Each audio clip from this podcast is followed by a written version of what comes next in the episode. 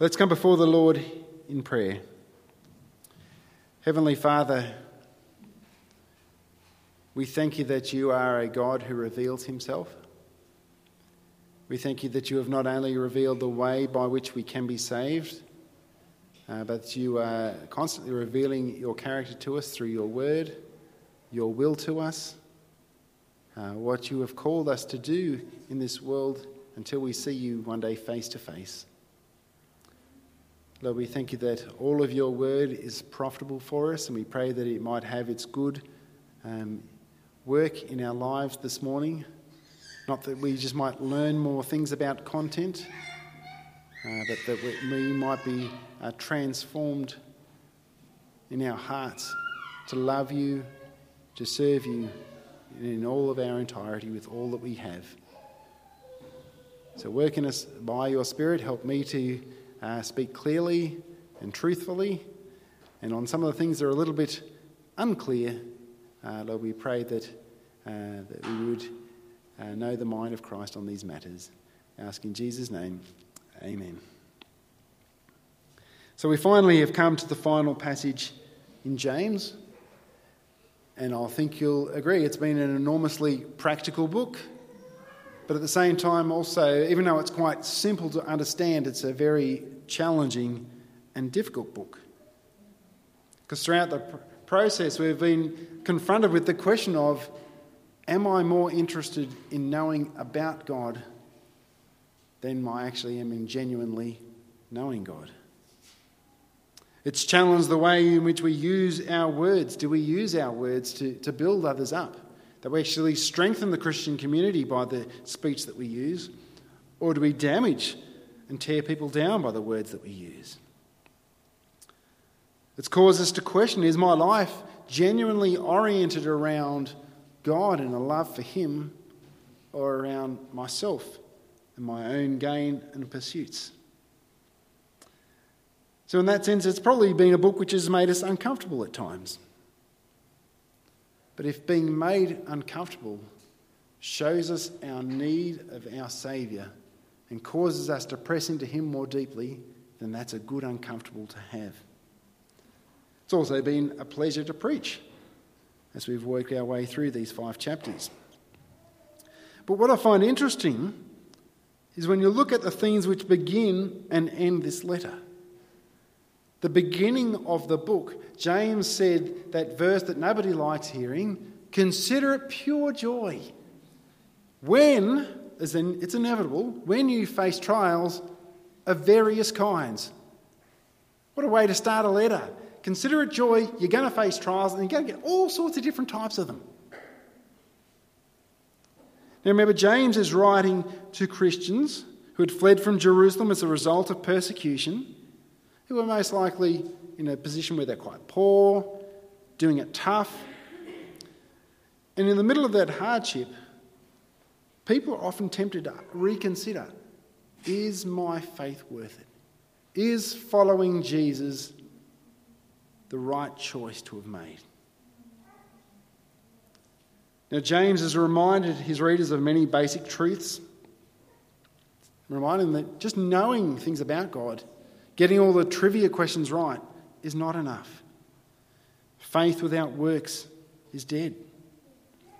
And he's pointed them to a genuine faith that uses words to build others up, that is peaceable in nature, that thinks more highly of others than of self, that is patient, that recognizes that the Lord God is Lord, that He is sovereign over all things, and we wait patiently and we desire His will and His will alone. But it would appear that many to whom James writes have struggled to live according to the faith that they profess. And so the way James finishes this epistle is very different than the way Paul usually finishes. Paul often finishes with, okay, say good day to this person and to this person, greet the brothers with a holy kiss, and so on and so forth. But James finishes on a call to prayer in all seasons and to restore those who have wandered away from the truth. Now, think if he's writing to a people who have been tempted as they see the flourishing of those around them to wander from the truth, he says, call one another back to the truth. But as he has introduced them by saying that you will face various trials, to remind them in all seasons, the good and the bad, commit yourself to the Lord in prayer. So we're going to look at praying at all times in 13 to 15, confessing your sins and praying for one another in 16 to 18, calling backsliders back to the truth in 19 to 20, and then wrapping it up, speaking of the Lord and Saviour, your Lord and theirs. Firstly, praying at all times. No Christian is going to disagree that prayer is paramount in the life of the Christian. It is the means by which we, we place our dependence upon God in all things. We bring them before Him, and we have access to stand boldly before His throne. Both Jesus and Paul said the Christian life should be one of persistent and constant prayer. Before the parable of the persistent widow, James said, sorry, Jesus said the very purpose of that parable was that they might always pray and not lose heart. Likewise, Paul to the Thessalonians says, Rejoice always, pray without ceasing, giving thanks in all circumstances, for this is the will of God in Christ Jesus for you. So, not only does Jesus say this is what he wants you to do, according to Paul, this is the will of God that we be praying without ceasing. That doesn't mean that there's no five second bracket within our day in which we've, we haven't prayed, but it means that we should have lives that have a constant, consistent approach to prayer. That we do not neglect, we don't go through days without coming before the, the Lord in prayer. This is the will of God for you, that you are constant and persistent in prayer. And it's odd that some people spend so much time wondering what is the will of God for them in their life yet neglect some of the very basic things that God says, This is my will, that you pray without ceasing. Now, James addresses three areas, not entirely comprehensive of everything that could ever happen, times to come before the Lord in prayer. The first being one of the ones that comes most naturally. We're good at doing this one to pray in hardship saying, If is anyone among you suffering, let him pray. Now, neither the ESV or NIV express the full strength of what James is actually saying. The ESV has got, let him pray. It almost sounds like he's got permission to pray. Or the NIV says he should pray, kind of sounds like, oh, it's good advice, this is our recommendation. But the way in which it is written in the Greek, it is a command, it is an imperative. Is anyone suffering? Pray. Do it. And notice too, it doesn't just say, ask everyone else to pray for you. Is anyone suffering? James says, first priority, you yourself, make sure you pray for yourself. That doesn't mean don't invite others to pray alongside you. You should. We're part of a family together. And it certainly is a privilege to join with other people during their times of trial in prayer. But your prayer for the person who is going through hardship should never be a replacement for their own prayer for themselves. But when in the middle of suffering, let's be honest, we can be tempted to complain. But when we complain, what we declare about God is that either He's not good or that He's not acting for our benefit in this process. But when we come before the Lord in prayer in the middle of our suffering, we're saying, God, I trust that you are good.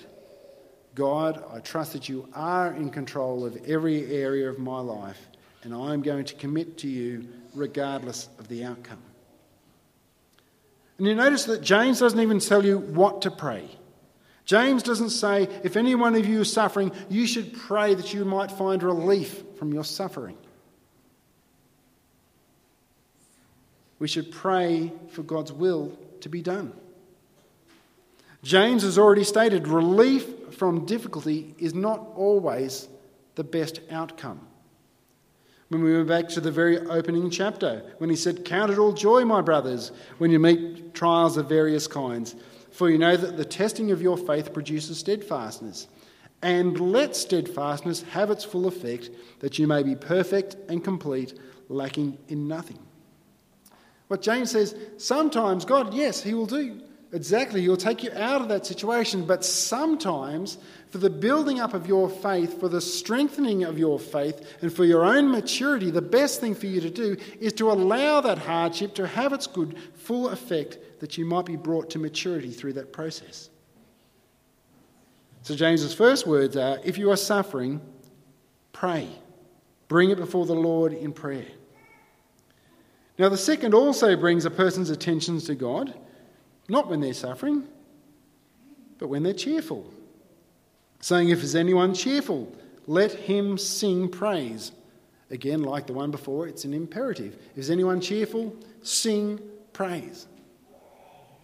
This is how we should do this, what we should do in response to good times. We should recognize that, as he said in the opening chapter, that every good and perfect gift is from, is from him above, coming down from the Father of lights, in whom there is no variation or shadow due to a change. Therefore, if you are cheerful, you should give thanks and praise to the one to whom is the giver of every good gift. So, whether you're suffering or cheerful, you come before the Lord in prayer. Now, thirdly, is when you are sick. Welcome all those on Zoom who are sick at this point in time. Differs in very than what has been commanded for the others, and that it also calls others to pray. He says, Is anyone among you sick?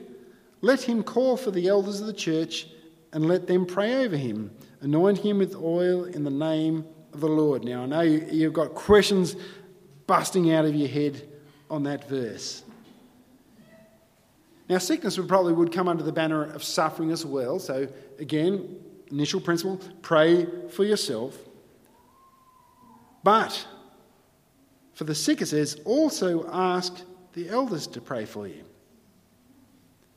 And again, if you note from the text there, it says the initiative should come from the person who is sick to ask the elders to come and pray for them. Now, here's the questions that this is going to raise, hopefully. Well, not hopefully, but presumably. Why the elders? What does it mean to pray over somebody? And what on earth is anointing them with oil got to do with it? So, firstly, why the elders? Why not ask someone who's, who's got an effective ministry to people in regards to healing? As far as I'm aware, actually, I can not say as far as I'm aware, 1 Timothy 3, Titus 1, qualifications for elders says nothing about healing whatsoever. It's not a requirement. When you look at 1 Corinthians 12 9, it's very clear that not all have gifts of healing, although certainly it would appear some do. But even if someone has gifts of healings, does not guarantee that person will heal on every single time.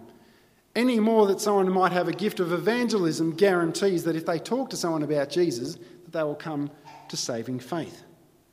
In both cases, it's a gift given by God. The power to make it effective comes from God. And the one who chooses whether or not it makes it effective is God. The person is nothing more than an instrument in the process, subject to the will of God. So, why elders? Is it because somehow elders are something particular supernatural? I can assure you they are not. Maybe there's a clue in verse 16. It says, Therefore, confess your sins to one another that you may be healed. The prayer of a righteous person has great power in its working. Now, I'm certainly not saying that the elders, they're the righteous. Although somehow I'm not trying to give the impression that being an elder means that person is more righteous than everyone else in the congregation. But just by the nature of the qualifications for those to enter into that role, you would presume that they would be godly men. Not the only godly men, but they would be godly men. And also, part of their task is being given the role of being shepherds over a local flock. It would make sense that part of their care for you would be to pray for you during those times. So, our second question what about this praying over somebody? I've been in Christian circles where people talk all the time about praying over somebody. You want to know how many times the Bible uses this phrase to pray over somebody? Once. This is it. This is the only occurrence of it. And because it is the only occurrence of it, we've got no other comparison to other texts to kind of figure out what is intended by it. And it could just mean something as simple as the fact of someone's in their sick bed and by nature, physically, you are over that person while you're praying for them. Could be like Jesus when he laid the hands on the children in Matthew 19. We don't have other passages to clarify. But what is clear in this passage is that the central aspect of it is not the approach to prayer, it's not the use of oil or not the use of oil the central focus is the prayer itself. That doesn't mean we're going to skip over the question of what on earth is this oil all about. If you ever read through commentaries on this section, this is the bit that will take up pages upon pages. Why anoint them with oil? What does oil do? And you'll get the full spectrum of everything from it suggesting that it's got some medicinal purposes, like you see the Good Samaritan, uh, Luke chapter 10, you see he anoints him with oil, so it's some sort of a sort of a helping balm along the way, to it being some form of symbolic use, like in the Old Testament, they would often anoint someone with oil, kind of showing that they are set aside for God's purpose. And in, the, and in this context, we're kind of like saying, we're setting you aside for God to work that He might heal, heal you, and it be recognised that He's the one doing the healing, not the person who is praying for you. But again, it's not a great deal of details given. But the, the fact the very next verse talks about the power of prayer, not the power of oil, would suggest that it's not the most important element. That's being said, I wouldn't neglect from using it. It doesn't has to be any sort of special oil. It could be black and gold canola oil. But even the outcome often gets disputed. And the prayer of faith will save the one who is sick, and the Lord will raise him up. And if he has committed sins, he will be forgiven. Now, in the context, it seems to be talking about the prayer in which the elders offered for the person who is sick. And it says, the prayer of faith will save the one who is sick. Again, commentaries go abounding in all sorts of ideas here, and there's a reason why the people have different views is that there are two key phrases in this verse that the Bible uses in two different ways. The first one is where it says, He will save the one who is sick. When we read through the Gospel of Mark, we read a number of times where it spoke about how God would heal someone. It was using that exact same language, the exact same Greek word which we use to save someone. For example, in the woman who had the bleeding issue, says there in Mark 5:28, she said, "Even I touch, if I touch his garments, I will be made well." Exact same Greek word, I will be saved. In Mark 5:34, same incident, Jesus says, "Daughter, your faith has made you well," or "Your faith has saved you." Same Greek word that James is using here in chapter 5. So, is he talking about physical healing? The context is sickness. Or is he talking about salvation? Well, for James, the context is sickness. He is writing to Christians who are already saved, so it would seem most likely he's talking about them being made well. Then the other confusing aspect is that what does it mean to raise them up? Raise them up as in the resurrection on the last day, raise them up from the sick bed like the lame in Acts chapter 3 or the paralytic in Matthew chapter 9. I mean, both may be a true statement. So, does this mean that James is promising you ask the elders to pray for you, you are healed? Well, that's a little embarrassing. One of our elders is at home at the moment with COVID and a number of sick people in his home. Clearly, the focus here is on whatever it's calling the prayer of faith that will save or heal. But how should we understand that? Well, I'm going to start by a few con- conclusions that we should not make from this passage. We should not come to the conclusion that if I ask the elders to pray for me, I guarantee that you will be healed. I've probably prayed for a number of you and you didn't get healed. You know that's not true. Nor do you come to the conclusion that if you ask the elders to pray for you and they use the black and gold canola oil, that you'll be healed. Or if you ask the elders to pray for you and they use the black and gold canola oil and they pray with enough faith that it guarantees that you will be healed. It frustrates me to no end when I'm praying with people and they, they're praying for someone who is unwell, and I've heard, is, and they say, and I declare that, this, that you have healed this person and they are better now, in the name of Jesus. You do not have the right to determine that. And these same people, it doesn't seem to bother them in the least.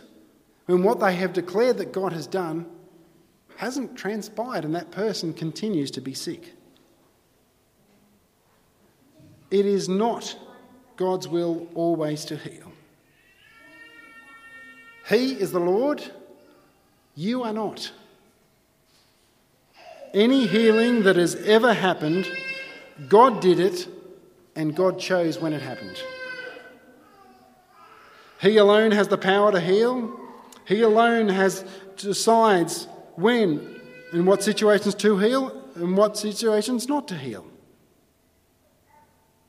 In fact, those who suggest, say, someone like a Bill Johnson for Bethel, who would say that it's always God's will that someone be healed, actually does a lot of damage.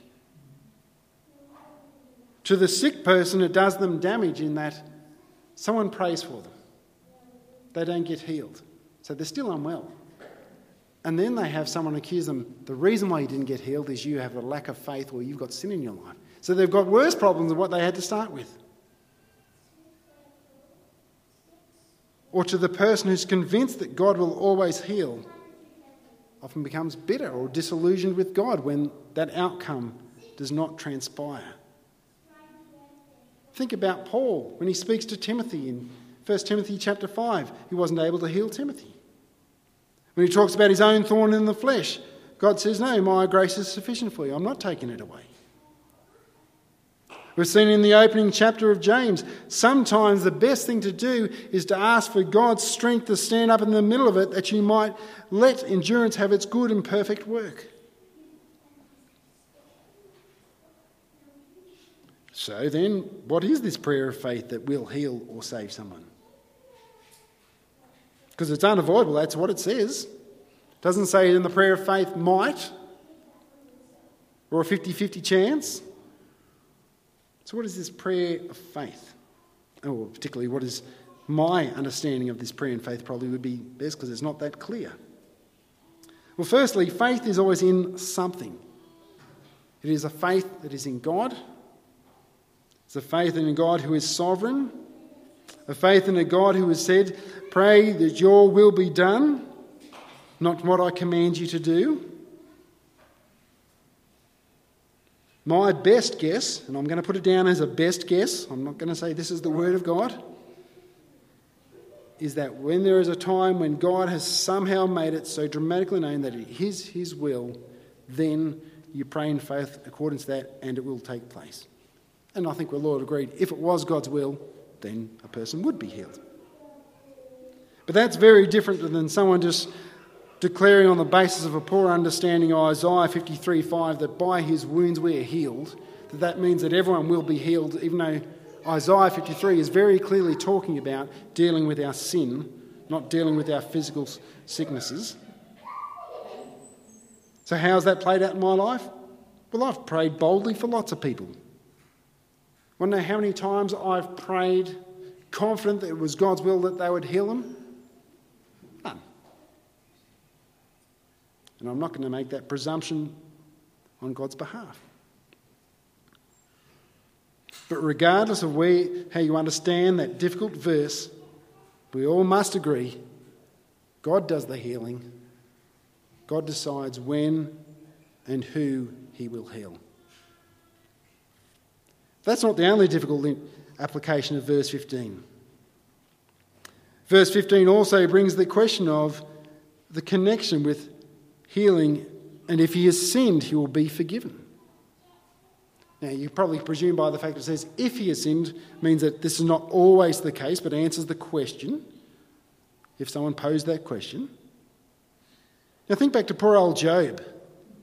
When he lost everything, all of his mates, what a great support they were. They're like, it's your sin. That's, that's why you haven't been, why you've had all this stuff go through you. Yet Job was described as a blameless man. Or in John chapter 9, as, as he passed by, he saw a man blind from birth, and his disciples asked him, Rabbi, who sinned, this man or his parents, that he was born blind? And Jesus answers, It was not this man who sinned or his parents, but that the works of God might be displayed in him. So clearly, at the time of Jesus, there was this idea amongst people that if someone was sick, it must have been because of their sin. And Jesus says, Nah, not always the case. However, it can on occasions be the case. Think of what Paul says to the Corinthians in 1 Corinthians 11. It says, Whoever therefore eats the bread or drinks the cup of the Lord in an unworthy manner will be guilty of concerning the body and blood of the Lord. Let a person examine himself then, and so eat the bread and drink the cup. For anyone who eats and drinks without discerning the body eats and drinks judgment on himself. This is why many of you are weak and ill, and some have died. That's, so there's the two opposites. Jesus saying, no, him being sick's got nothing to do with it. Paul saying to the Corinthians, actually, some people, because of their sin, not only are sick, some of them died. Now, the last thing I would want is for anyone to think, all my sickness is a result of my sin and spend the whole life in paranoia. I just haven't identified this sin that's keeping me sick. But neither would I want any person whether they're sick or whether they're entirely well, to neglect to examine themselves on a daily basis and to bring their sin before God. And because sin could, but not necessarily, lead to sickness, James prescribes this, saying, Therefore, in other words, in light of what he has just said, he says, Therefore, confess your sins to one another and pray for one another that you may be healed. The prayer of a righteous person has great power as it is working. It says, Confess your sins to one another. That's probably another phrase that requires a bit of qualifying. There's been times in the history of the church where people interpreted that as there should be a time in the gathered church service where people stand up and they confess their sins to the entirety of the congregation.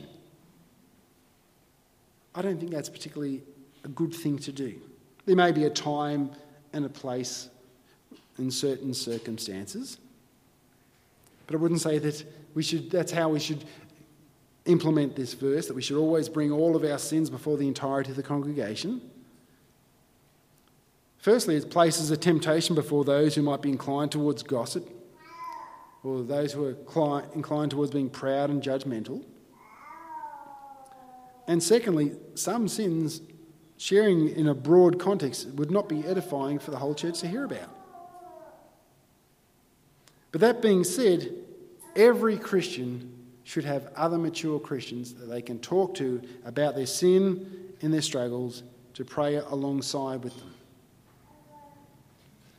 Now, unfortunately, this desire doesn't come particularly natural for us. We're not overly good at it. Sometimes we even pretend to be perfect Christians. Don't fake it. Don't pretend like everything's going well when it's not. Not only are you lying before God and failing to bring your needs before God, and failing to bring, to bring others to come alongside you to pray with you and help you, but you're actually doing it to the detriment of others around you who look at you and think, wow, that person's got none of the struggles that I've got. I must be the, I must be the worst Christian in the world. Remember what James says confess them to one another, that you may be healed. Keeping it to yourself is denying yourself from the opportunity for God to grow and change you and working you through the ministry of one another. Not just to all Christians, not to the entire congregation, says particularly the prayer of the righteous as powerful as it is working. And to give an example, just like he did in the first half of chapter 5, he looks back to the example of one of the Old Testament prophets. Elijah was a man with a nature like ours, and he prayed fervently that it might not rain. And for three years and six months it did not rain on the earth. Then he prayed again, and heaven gave rain, and the earth bore its fruit.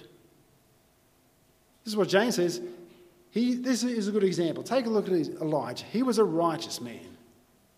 And he was fervent in prayer. And when he was fervent in prayer about the rain, it didn't rain for three and a half years. And he says, You know what? He's just a man with a nature just like you and I. He wasn't some special, super spiritual person. Now, again, you can read too much into that. You can say, well, if I've got a nature just like Elijah, and he prayed and it didn't rain for three and a half years, then surely I can pray this person be healed in, in the name of Jesus and it will definitely happen.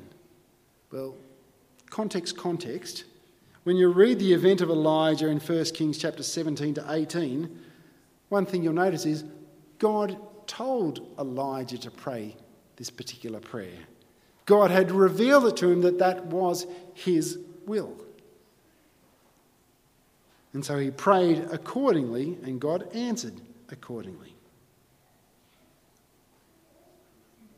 But it's exactly what John promised in 1 John 5:14. This is the confidence that we have before him. If we ask anything according to his will, he hears us. That means if we ask things that are according to his will, whether they're small, whether they're massive and beyond what you think is humanly possible, if it is His will, He will answer it. James, being the ever practical book, calling a people to live according to the truth. It's kind of fitting that the last verses says also to call others back to the truth who may have been tempted to wander. My brothers, if anyone among you wanders from the truth and someone brings him back, let him know that whoever brings back a sinner from his wandering will save his soul from death and cover a multitude of sins. In previous chapters, James told us what not to do when somebody strays from the faith. Many are inclined towards using words of proud and judgment against others enjoy their little downfall, makes them feel better about themselves. So, the right thing for the Christian to do, if you genuinely love a brother or a sister in Christ, is not to delight in their failings, not to gossip about their failings, but to genuinely go to them and desire their restoration. To bring them back, to bring them back into right fellowship with the body and with, and with God Himself, not to puff oneself up or to go into gossip. Again, it's another complicated verse in terms of grammar as to whether or not it is the person who restores the person or the person who is restored will have their soul saved from death. Because the his could apply to either. And when you look at Ezekiel 3, that kind of points that both are very possible. Saying, if you warn the righteous person not to sin, and if he does not sin, he shall surely live because he took warning, and you will have delivered your soul. So, both equally true. James may have had the double meaning, or he might have just had one in mind, but both are equally true. What is clear is that we are called to treat one another as we have been treated. And don't we give thanks on a daily basis that God has called us and drawn us to Himself? Even though we were wicked and sinful, that Jesus came to seek and save that which was lost.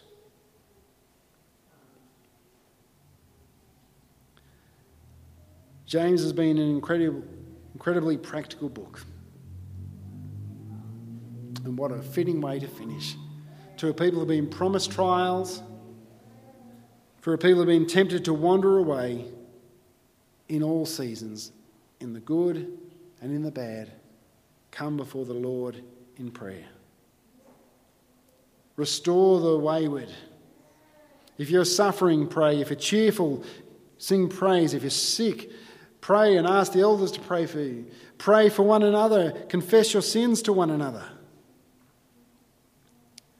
It's no good just giving a, a, a to do list of things to do, lest it become another Old Testament law that none of us are able to keep. But reminding us to constantly depend upon God in prayer for His enabling, for His changing of His people. Eastgate, we want to continue to be a praying church. We want to continue to pray for ourselves, to pray for others to be willing to ask others to pray for us, to dare to be more open with those who are close to us about our sins, our struggles, that we might pray for one another, we actually might see God working through as we minister to one another. That we might declare something of the greatness of our God as we respond to Him in praise, as we see His good work, that we might declare something of His goodness and His glory as we sing praises to Him and as disciples of Jesus Christ, that we would seek to know him more, to be transformed, to become more and more like him, and as disciple makers, to seek to restore others who wander that they might be transformed to be more and more like him as they draw near to him. For the glory and honour of our Lord Jesus Christ. Let's close in prayer. Heavenly Father, We thank you for the book of James. We thank you that it, it is in the scriptures. We thank you that it's your word given to us. Is your word which confronts so many of our, our sins and our, our habits and our natures, but also it reminds us of what you have done to help us in those areas, to transform us, that we might no longer live according to the passions of our flesh. Lord, we acknowledge at times that we don't pray enough. And maybe not even at times, maybe all the time we acknowledge we don't pray enough. Lord, help us to be a people of prayer in all seasons of life, not just in the big hardships but we might be a people of praise in the good times, a people who, who naturally look to pray for one another and to minister to one another. And Lord, we thank you for all that you have done for us in Christ. We thank you that you hear our prayers, and we thank you for that promise, whether the prayer is big or small, if it is according to your good will and purposes, um, it will come to pass. But Lord, help us also to trust in your sovereignty, that you alone know when and in what circumstances you wish to act in a particular way. And so, Lord, we pray, your will be done. And we give you thanks in Jesus' name. Amen.